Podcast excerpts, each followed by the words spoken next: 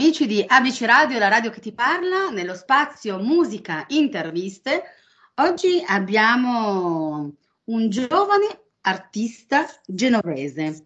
Lui si chiama Giacomo Grasso, in arte Teft, e parleremo con lui di musica, ma musica a tutto tondo, soprattutto delle sue passioni, eh, del suo saper suonare il basso, il contrabbasso, la chitarra acustica, la chitarra elettrica, il mandolino, ma soprattutto l'ukulele e il buzuki greco. Ma non solo di questo, molto molto di più. Benvenuto ad ABC Radio, carissimo Giacomo, ovvero in arte Teft. Ciao.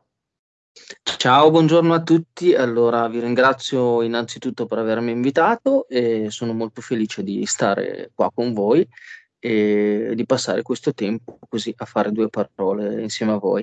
Anche noi siamo molto contenti di averti qui con noi e ringraziamo naturalmente eh, Franco Senini dell'ufficio stampa di Minazione Milano, grazie quindi a tutto il tuo ufficio stampa per aver eh sì. concesso di fare questa chiacchierata insieme.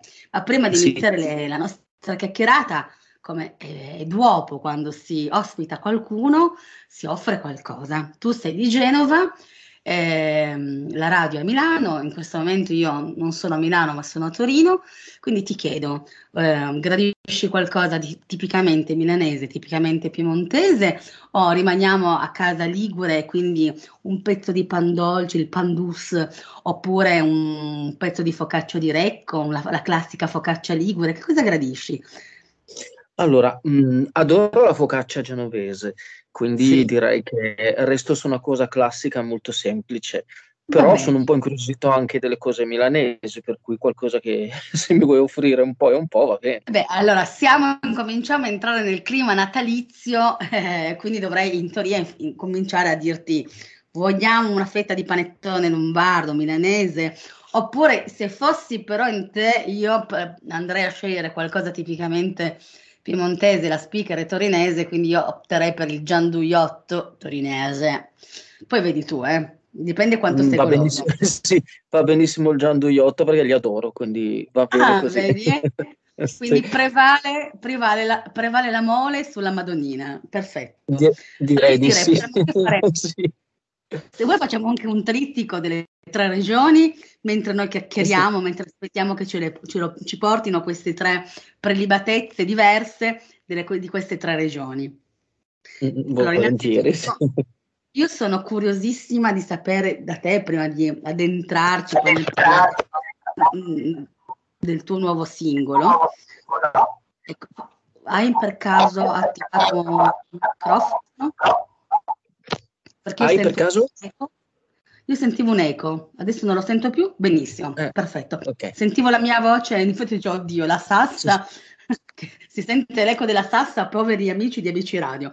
Eh, no. Stavo dicendo, sono curiosissima, eh, perché leggendo un po' la tua, insomma, la tua biografia, eh, l'uso di questi strumenti, tu suoni tantissimi strumenti musicali, ma mm-hmm. mi spieghi esattamente questo strumento di matrice greca, che, che strumento è? È, è, prati- è, un buzuki che c'è sia greco che portoghese. Sì. È una specie di, di chitarra, tra virgolette, sì. che ha delle note cantine come se fosse una, una chitarra a 12 corde. Sì. E praticamente questo strumento qui ha un, delle sonorità che sono prevalentemente comunque si sente orientali, anche se poi è greco, però ha delle cadenze particolari, quindi voglio dire, mm, è un suono molto particolare, è usato tantissimo ehm, per chi magari lo sa, oppure per gli appassionati eh, di De André, il figlio di De André dal vivo usava un buzuki greco spesso in vari, in vari brani. Basta guardare vari concerti dal vivo passati, dove, quando c'era ancora appunto il figlio con lui dal vivo, eh, si vede comunque, quindi è uno strumento particolare, è molto, come dire, accattivante perché son, fa parte di quegli strumenti con sonorità che per noi sono un po', come dire, nuove perché non è che li sentiamo sempre, cioè, a meno che non, sono, non le andiamo a ritrovare nella musica quella tra virgolette considerata popolare, ecco, dove sì. vengono usati strumenti di quel tipo. Però, mh, siccome io sono uno sperimentatore, a me piace molto mescolare tutto e spesso mh, si può usare anche con, dire, con sonorità moderne, perché in realtà no, oramai la musica è aperta a tutto, per cui si può tranquillamente fare. Diciamo che però non è tanto usuale come strumento, è molto più facile magari appunto sentire un ukulele che è molto più, voglio dire, sì. alla portata di tutti che il buzuki greco, ecco. Eh, ecco, tutte però... queste... Dimmi, dimmi, dimmi. Non dicevo che però appunto ha queste sonorità così particolari che permettono secondo me di individuarlo subito, cioè non, ora è difficile da spiegare a voce, bisognerebbe proprio magari se qualcuno è curioso e, e vuole, nel senso può cercarlo, si trovano facilmente su YouTube dei video del Buzuki greco, è uno strumento che si può suonare ad accordi, si può suonare come solista, si può suonare facendo dei riff, si può suonare, cioè è un po' come una sorta di chitarra, però ha proprio queste sonorità particolari, cioè proprio il suono che ha un suono più grave e uno più squillante e quindi a, a, mio parere è accattivante come sonorità, mm. proprio perché è inusuale. Certo. Ecco, le sinfonie di tutti questi strumenti eh, mm. di cui stiamo appunto parlando, in realtà sono poi il comune denominatore della tua grande passione per um, forse per la musica in generale, ma per in particolar modo probabilmente per la musica elettronica, attraverso sì, anche esatto. l'uso dei sinte- dei sintetizzatori. Eh, mm-hmm. Oggi vengono molto usati i sintetizzatori e anche il theremin, no? che sono quelle. Sì. Puoi spiegare tu esattamente perché sicuramente sei più bravo di me di spiegare cosa sono i theremin, quindi questi manipolatori no? mm-hmm. di suoni. Sì, sì. Allora, il, vabbè, il sintetizzatore, chiamato sintetizzatore qualsiasi comunque apparecchio elettronico che emette un suono sintetizzato, quindi è la sintesi proprio sonora, per cui si parte da una forma d'onda e da lì si costruisce una sonorità e spesso mm. si possono usare dei suoni di fabbrica oppure mm. si possono costruire i suoni da zero, quindi io tendo a costruirli perché appunto mi piace dare un'impronta alle cose, al suono mio, cioè voglio dire, devo avere una mia voce ogni cosa che mm. faccio nei limiti del possibile. E quindi i sintetizzatori sono di vario genere, ce ne sono di tantissimi modelli, e comunque il mercato è pieno di cose di questo tipo. Il Theremin è uno strumento vecchissimo che è del 1909, mi sembra, 9 o 13, non ricordo. È, è il primo sintetizzatore che praticamente è chiamato eterofono perché si suona muovendo le mani nell'aria ed è uno strumento, sì, non, è, non, ha una tastiera, non è una scatola di legno ah.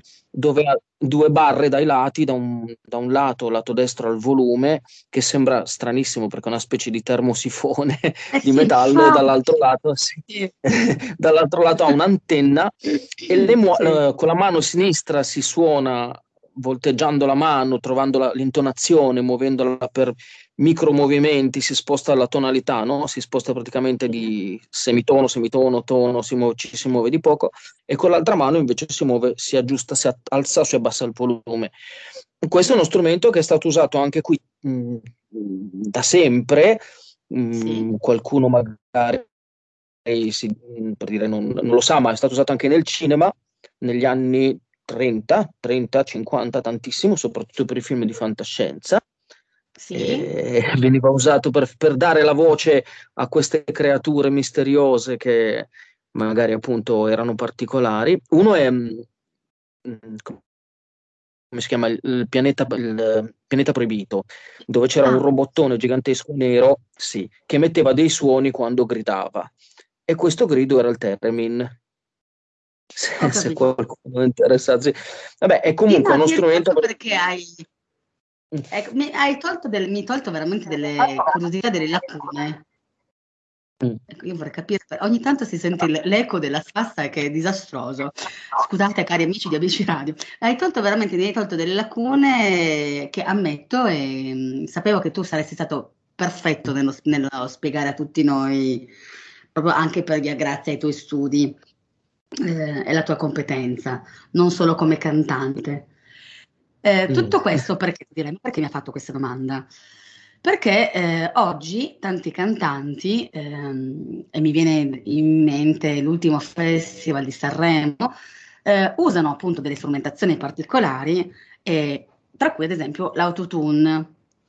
Sì. E mi viene in mente la canzone, che si è anche piazzata abbastanza bene, cantata da Irama, in cui c'è stato un uso, eh, non voglio dire spropositato, ma eh, quasi tutta la canzone si è basata con, grazie all'uso del, dell'autotune. Tu cosa ne pensi dell'uso che, dell'autotune che i, i, tuoi colleghi cantanti eh, uh, utilizzano oggi, 2021, di questa strumentazione? Allora, intanto faccio una premessa, l'autotune eh, non voglio fare pubblicità alla, alla fabbrica, alla, alla, ditta, all'azienda, non so se si può fare, ma comunque è stato fatto, eh. eh creato più di dieci anni fa da un'azienda, eh, così mi evito la pubblicità in qualche modo, da sì. un'azienda, serviva per, serviva per aggiustare l'intonazione per chi sì. lavorava in home studio eh, per velocizzare il lavoro. Cioè, chi aveva uno ah. studio casalingo, come ce l'ho anche io che lavoro in casa, ho il mio studio a casa, in realtà sì. ho più una casa, stu- ho più uno studio casa, nel senso che è più uno studio no. che casa. Sì. Quindi direi che chi come me aveva uno studio in casa e magari non aveva tempo e doveva velocizzare il lavoro, non poteva fare troppe sessioni di voce, utilizzava l'autotune per andare a correggere laddove c'erano delle piccole imperfezioni di intonazione del cantante o dei cori usando l'autotune. Eh, usato in un certo modo poteva essere, voglio dire, mh, concepito, cioè ci, po- ci, poteva stare, non so come dire, si andavano a correggere là dove per non rifare la voce da capo si poteva andare appunto a fare la correzione di quel centesimo di stonatura per non farla sentire. Okay. Chiaramente cosa è successo? Che tra i primi a utilizzare l'autotune in questo modo è stata Madonna in passato eh, certo. in modo così, come dire, spropositato. Poi da lì piano piano ha preso campo e allora di conseguenza oramai l'autotune è diventato uno standard per fare quel tipo di musica, soprattutto per la musica trap che però in realtà alla fine dei conti cosa fa? Eh, va a correggere dove ci sono tutte le note stonate, per cui questo effetto così esagerato il più delle volte perché c'è una sorta di forzatura, no? Dire, io, io forzo che comunque escano fuori solo determinate note, per cui tutte le note sbagliate che non ci stanno in quella scala vengono forzate, vengono portate a diventare una nota precisa e quindi si ha questo effetto qui. A mio parere è un po' tanto abusato, cioè mm. se si utilizza per creare degli effetti mm, ben venga, nel senso perché era un qualcosa di emotivo, nel senso si può tutto serve però oramai è diventato uno standard e quindi a mio parere si perde un po' anche il, dire, la capacità o, o, il valore espressivo della persona che canta, perché così non si capisce più. Cioè, certo, eh, almeno certo. per quello che riguarda me. Cioè, anch'io lo uso ogni tanto in alcuni punti, l'ho usato e lo utilizzo e trovo che sia comunque carina l'idea di, di dare, come dire, un colore diverso alla voce in un momento per magari renderla più drammatica o per far sentire dei cambiamenti però non può, a mio parere, essere sempre tutto il brano così, perché chiaramente poi non, non so come dire, si perde l'emozione di, di chi canta. Esatto, cioè, esatto cioè mm-hmm. non arriva l'emozione, viene un po' snaturato forse anche lo stesso brano e anche le, la stessa sì. capacità mh, del cantante. Almeno sì, questo è quello che sì, arriva perché, dall'altra parte. Sì, infatti, ecco. Sì, perché poi proprio al di là della capacità dell'intonazione precisa, che può essere chiaramente più o meno facile, però secondo me è proprio il, ehm, come dire, il principio che da oramai si fa tutto col, con l'autotune che va a correggere in, in modo automatico la, la, quindi anche, anche, la voce stessa parlata viene corretta, viene in qualche modo messa come nota, per cui diventa tutto naturale. Certo. Eh, cioè, ecco, ripeto, parlo per la mia no, esperienza, eh, nel senso poi non è che voglio... No, no, mi sono, mi sono permessa di chiedere ovviamente a, a Giacomo, a te come, mm, come, singolo, poi non si può naturalmente generalizzare, magari la stessa domanda posta a un tuo collega può osannare, esaltare tantissimo la tua tune e criticare chi non, ha, non, non lo utilizza, eh, ci mancherebbe. No, Però il bello appunto di queste nostre chiacchierate è che parlando con voi artisti, ognuno poi ha la sua, ha la sua idea, la sua teoria e il bello è proprio questo, proprio perché siamo sì, in teoria in un paese guarda, libero. Se, se posso dire una cosa, cioè io parto, sì. parto, dal presupposto che sono sempre stato aperto a tutte le sperimentazioni perché comunque mi è sempre piaciuto, mi piace. per cui trovo che più si sperimenta in determinati contesti e meglio è perché, ripeto, può dare drammaticità oppure può dare in qualche modo drammaturgia a un testo di una canzone e trasformarlo in qualcosa di più, come dire, come dire più forte. Però nel momento stesso appunto che si abusa automaticamente perde valore, secondo me, cioè, non è, perché non ha più significato originale. Esatto, ma un po' come tutti i campi della vita, finché eh, si rimane nel, nel, diciamo, nella normalità, ma quando poi un qualcosa viene abusato, ciò che certo. si abusa poi stona, ecco, diciamo così.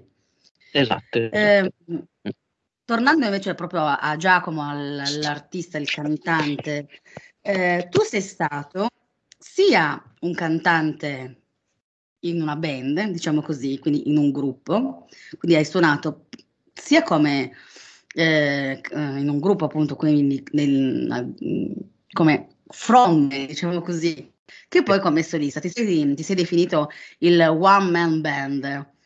Sì. Eh, e mi piace questa definizione, il one man band. E poi comunque sia sei ritornato a scrivere musica e testi in forma di canzone e, e hai diciamo accantonato un po' tuoi, la tua sperimentazione sonora e visiva, perché ricordiamo che tu ti occupi anche di riprese e montaggio video.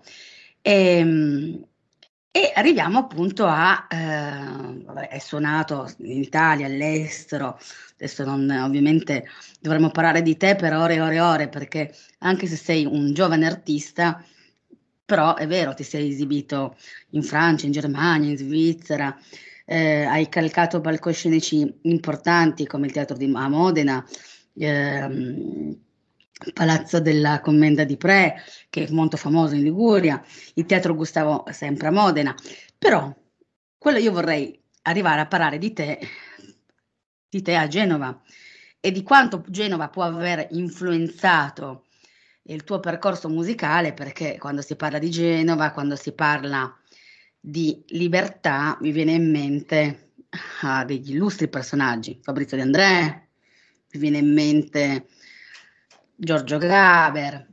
Cos'è la libertà per uh, Giacomo Grasso, per Teft?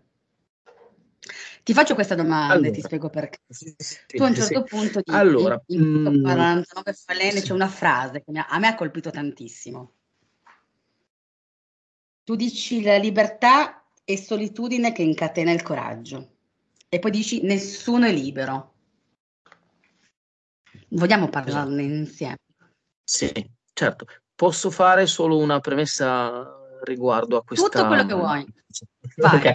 Allora, è, è, una cosa stranissima. Allora, come vedi e come appunto sai, eh, sì. eh, io principalmente comunque vengo da musica anglosassone dove ho fatto sì. sperimentazione, per cui cioè, la, mi sono ispirato alla musica berlinese, cioè tutta una serie di, eh, come dire, contaminazioni lontane da quella che è la musica cantautorale genovese.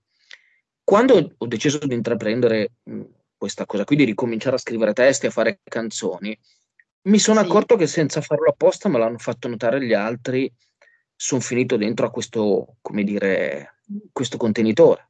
Eh sì. Cosa che completamente lontano dalle mie abitudini. Cioè, forse, quindi. Sì, evidentemente è stata assorbita in qualche modo eh, nel, nel, mio modo di vivere, di essere, di ascoltare musica, perché non, non me l'aspettavo, infatti me l'hanno fatto notare, io non, non, me ne ero proprio accorto, perché in questo mi ritengo molto ignorante nell'ambito della musica cantautorale, lo dico in tutta onestà, perché conosco i cantautori, conosco i brani famosi, conosco, ma non ho mai approfondito più sì. di tanto l'aspetto della musica cantautorale per questo motivo, perché in realtà, ripeto, io ne vengo da un altro tipo di cultura musicale, però, ripeto, va bene anche così, ci mancherebbe altro, sono ben contento, quindi invece per quello che riguarda il discorso della libertà, eh, che solitudine che incatena il coraggio, vuol dire che io sono arrivato alla, alla mia età di 49 anni, anche se tu dici giovane, ahimè, purtroppo non ho più allora adesso, lo, no, adesso, lo, ammetto, ho detto giovane perché io e te siamo coetanei, quindi...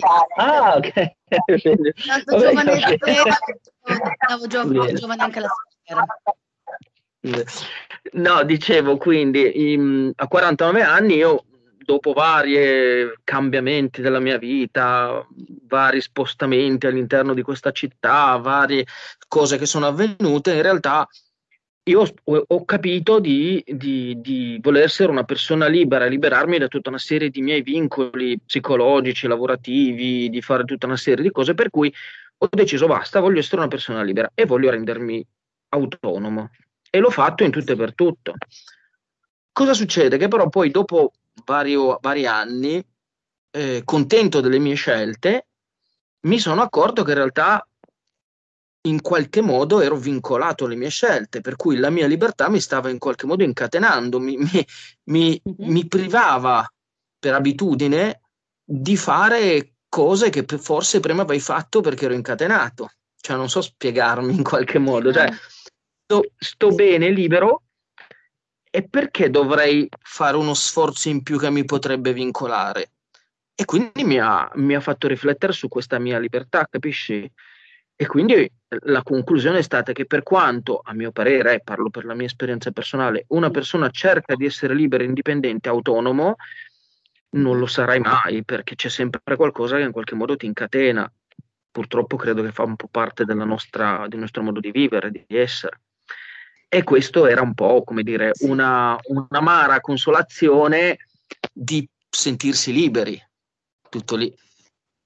Ecco, però ad esempio tu dici, tu ti, ti discosti come formazione dal Gaber o dal Fabrizio De André, no? Però tu definisci appunto la libertà e solitudine che incatena il coraggio. Soffermandoci sul discorso della solitudine, libertà e solitudine, però mm-hmm. appunto lo stesso Gaber eh, in un certo senso mh, mm, nella sua libertà obbligatoria dava, cioè, dava un senso un po' diverso rispetto mh, mm, al concetto di libertà-solitudine. Cioè tu dici la solitudine ehm, può trasformarsi in una forma mh, mm, di difesa o in una gabbia, sì. cioè questa libertà. Sì, per, esatto, per, per, perché, eh, perché la definisci così? Questo che non... Eh, perché se io sono libero, no? se, io, sì. se io sono un individuo libero, libero di, pens- di pensare, libera di, ag- libera di agire, eh, non mi devo sentire in gabbia, no? O in una forma di difesa. Una stra- sì, sì, no, certo. Però in realtà ehm, io parlo per le mie esperienze, ecco, quindi... Ma in generale, insomma, tu sei una persona sì, estremamente sì. profonda ed è bello poter chiacchierare con un artista co- come certo, il tuo certo. spessore. Io, io non, nel senso, onestamente ho provato sulla mia pelle che, ripeto, che trovo sì? che per essere liberi devi prendere delle scelte molto dure a volte, anche nei confronti delle persone che ti stanno vicino e fare delle scelte per cui di conseguenza che per sentirti libero a volte non devi far entrare delle persone nella tua vita, perché se no ti vincolano in qualche modo. Quindi, eh, e credo, eh, credo che in qualche modo questo infatti ti porta spesso ad avere una certa solitudine, perché nel momento stesso in cui decidi di essere libero e vuoi levarti, tra virgolette, da torno mm-hmm. situazioni che magari ti possono in qualche modo condizionare, Mm, perché hanno, ci sono, non so come dire, per tutta una serie di motivi personali, no? emotivi, sentimentali, cose varie. Credo che quando si cominciano di fare delle scelte e decidi di essere libero, devi, secondo me, almeno parlo per me, mm, devi eh, levarti certo. da torno delle cose che ti vincolano. Levandotele da torno ti isoli, inevitabilmente. Riduci le persone con le quali tu ti relazioni, riduci i collegamenti con il mondo esterno, riduci sì perché sei libero di poter scegliere. Cioè, secondo me ha questa ambivalenza, cioè almeno io l'ho vissuta così, eh, è una scelta, cioè nel senso una scelta che uno fa, chiaramente. Per, Però per Giacomo... lo, lo... Dimmi. Sì. No, no, dimmi, dimmi, dimmi, dimmi, scusami. Dimmi. No, dicevo, per me, nel senso, io l'ho vissuta in questo modo, ripeto, dopo tanti anni mi sentivo incatenato a tutta una serie sì. di, di persone, di cose che portavo avanti in un certo modo, a quel punto ho deciso di prendermi la mia libertà, di essere una persona più libera, di scegliere liberamente, di non sentirmi, ma anche liberamente a livello di pensieri, di sentirmi libero Eh. di pensare a delle cose senza sentirmi in colpa e di dirle. Quindi di conseguenza, secondo me, solo che dire queste cose con tutta onestà, magari anche in faccia alle persone, ti isola, perché potrebbero non aver piacere di sentirselo dire. Certo. E alla luce di tutto che... questo, per Giacomo, alla luce di tutto questo, per Giacomo, meglio un rimpianto per qualcosa che non ha fatto o un rimorso per qualcosa che invece ha fatto? Mm, bella domanda. dilemma. Ri- ah, grazie per la bella domanda. Classico, Allora, classico dilemma, rimpianto o rimorso? Rimpianto per qualcosa che hai fatto, che non hai fatto, scusami, invece il rimorso per qualcosa che hai fatto nella tua ma vita. penso di più il rimpianto. Mm. Mhm. Mm-mm. Penso che, mm, cioè, ho, probabilmente ho più rimpianti di cose che non ho fatto, che avrei forse potuto e voluto fare e non le ho fatte. Mm, Le altre cose le ho fatto, mm, le ho fatte, eh, alcune le ho fatte consciamente sì, perché volevo, altre le ho fatte perché ho azzardate, di conseguenza ne ho pagato le conseguenze, però tornassi indietro, onestamente rifarei tutto e rifarei anche le cose che non ho fatto mm, per qualche motivo, perché magari mi sentivo libero e non lo ero, ecco, tutto lì. Certo, certo. Eh, una curiosità, ehm, questo singolo che adesso andremo ad ascoltare insieme agli amici e alle amiche di ABC Radio, la radio che ti parla, il titolo del brano, Mm. 49 falene, quando è nato? È nato alla fine? Eh, oppure c'era già in testa, nell'aria questo titolo e dal titolo poi è nata la canzone? Le Allora, parole, io, sì, sì, io di solito non, non ho un modus operandi, nel senso che mi Mhm. vengono delle idee, le butto giù e poi le sviluppo. Come i testi, io mh, spesso giro in moto per Genova e quando sono in moto magari che faccio dei tragetti molto lunghi, e, Mhm. mh, penso e mi vengono in mente le cose, guardo le immagini, le, le faccio diventare parole, per cui mi succedono cose di questo tipo, poi metto tutto insieme. E questo brano, allora, in parte mh, è nato ovviamente come questo progetto qui che ho iniziato a, a risviluppare, di scrivere canzoni, è nato durante il periodo Covid, cioè chiaramente eh, l'isolamento ha portato a tutti a, a fare delle cose che in qualche modo eh, ci hanno toccato più, nel- più dentro, in qualche modo più nella parte intima, perché essendo che non ci si poteva fare poi più di tanto, e Certo. quindi per cui io in questo periodo qui ho ricominciato a tirar fuori delle cose che avevo dentro. Questo brano direi che in realtà è nato in quel periodo, avevo buttato giù delle idee sul testo, mh, poi delle idee musicali. In realtà si è concluso, nel, si è concluso quest'estate questo brano qui eh, col titolo che è venuto fuori dopo, perché il titolo proprio del 49 Falene è uscito fuori perché mh, mi ispirava l'idea della falena nel bozzolo che ha due tipi di vite, la prima che è quella dello sviluppo all'interno del bozzolo finché non, eh, non si sviluppa a un certo punto, poi si, si- si- si sblocca, si leva da tutto, si fa sciogliere il, il bozzolo da dosso e cambia commenta- completamente aspetto e se ne va libera, ma con una fragilità maggiore, perché Certo. mentre nel bozzolo è più, tra virgolette, al sicuro, quando inizia, quando diventa farfalla, poi se ne va, ma è Sì, molto più fragile. è più protetto, è più protetto il Esatto, bozzolo. esatto. E cambia completamente. Quindi, allora, in realtà il titolo è 49 falene, inteso non 49 farfalle, inteso Sì, 49 anni, i miei 49 anni, che sì, ogni anno cambiava come la falena, cioè nel senso ogni anno aveva delle mutazioni e quindi e ogni anno personalmente si, si rinnovava, o- nel senso non, non ho mai avuto una vita abbastanza piatta, per, per fortuna o per sfortuna non lo so. Sono successe una serie di cose per cui la mia vita è sempre stata molto movimentata.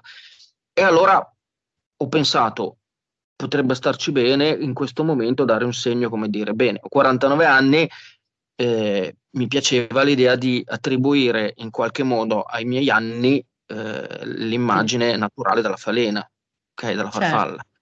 E questo è il titolo, è venuto fuori per questo motivo. Poi c'è di mezzo il discorso della libertà, appunto, che sì. nella prima fase la falena è, un, è, una specie di bruco che poi si trasforma e diventa farfalla libera, ma è libera, però è più fragile e vive molto meno.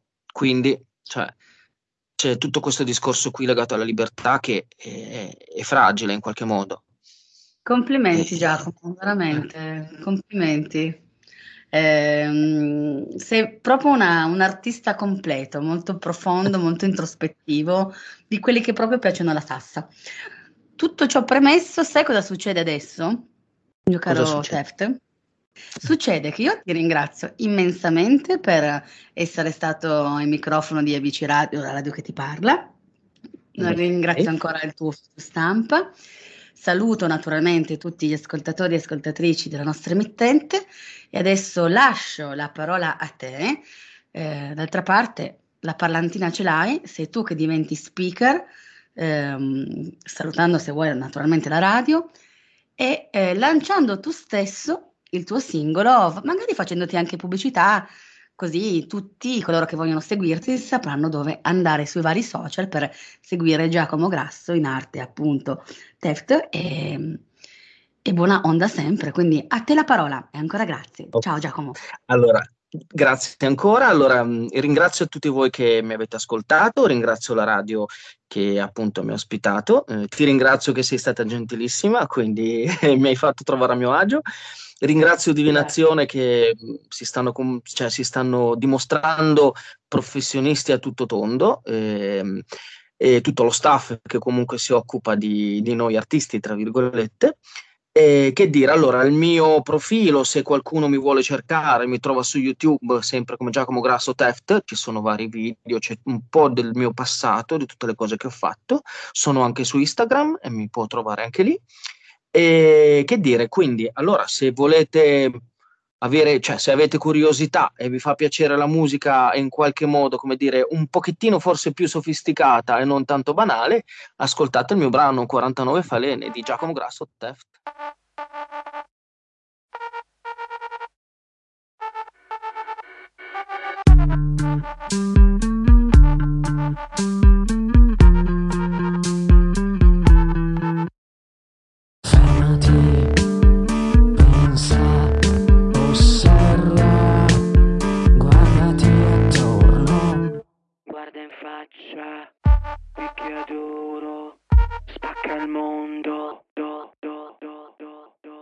al